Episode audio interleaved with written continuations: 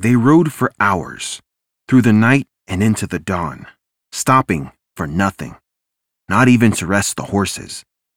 They knew what hunted them a threat that could neither be seen, nor heard, nor felt until one turned around, and there it was.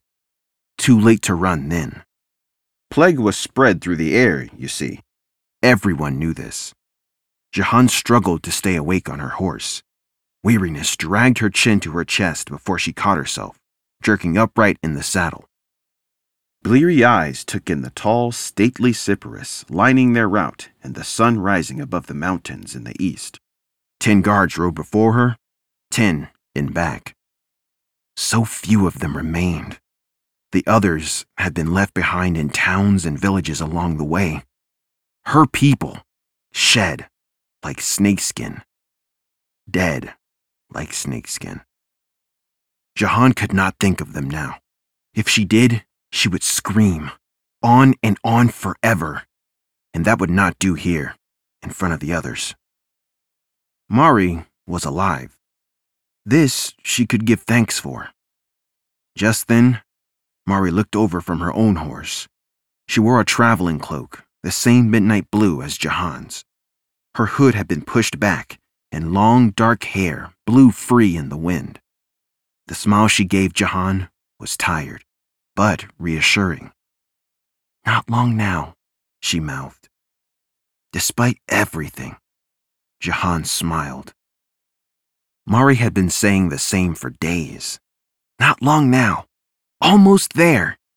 Jahan started to tell her so, just as one of the guards ahead slid from his horse. He did not wake and catch himself, but fell out of the saddle entirely, hitting the earth with a thud and the unmistakable sound of bone cracking. Stop! Jahan shouted. Dust rose, pebbles flew. The cortege ground to a halt. Without waiting for assistance, Jahan dismounted. She grabbed Mari's hand, and they raced to where the Brisson ambassador already knelt by the fallen guard. The ambassador flung out an arm to ward them off. Stand back! He was normally a mild mannered man, gray haired and dignified. The ferocity of his tone stopped them in their tracks. That and the panic that lay just beneath the surface. They obeyed. Jahan, Mari, the guards, the envoy from Oliverus, the old nurse and the court painter, wringing their hands in dread. As for the fallen guard, he sprawled on his back, barely conscious. From the way one arm lay on the ground, the angle hideous and unnatural, Jahan knew it was broken. Just as she understood, shattered bones were the least of his troubles. Sweat poured off a face that had turned a familiar mottled red. Pity filled her. Sorrow, too.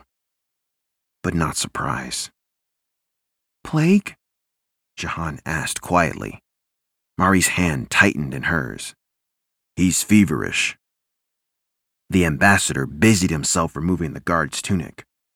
Rather than yank it over his head and broken arm, he took a dagger from his belt and sliced through leather and wool. Mari reasoned. A fever, then.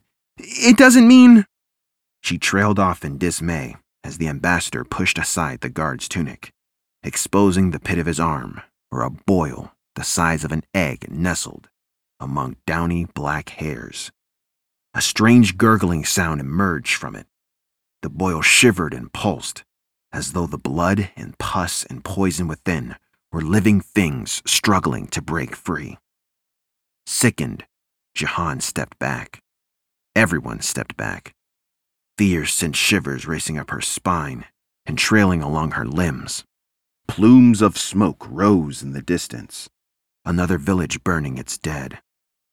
Jahan could almost taste the bitterness of the ash, thick at the base of her throat. The ambassador remained crouched by the guard's side. He closed his eyes briefly. When he opened them, they settled on her. Red rimmed from exhaustion, the smudges beneath grown darker with each passing day. Princess Jahan, this can go on no longer.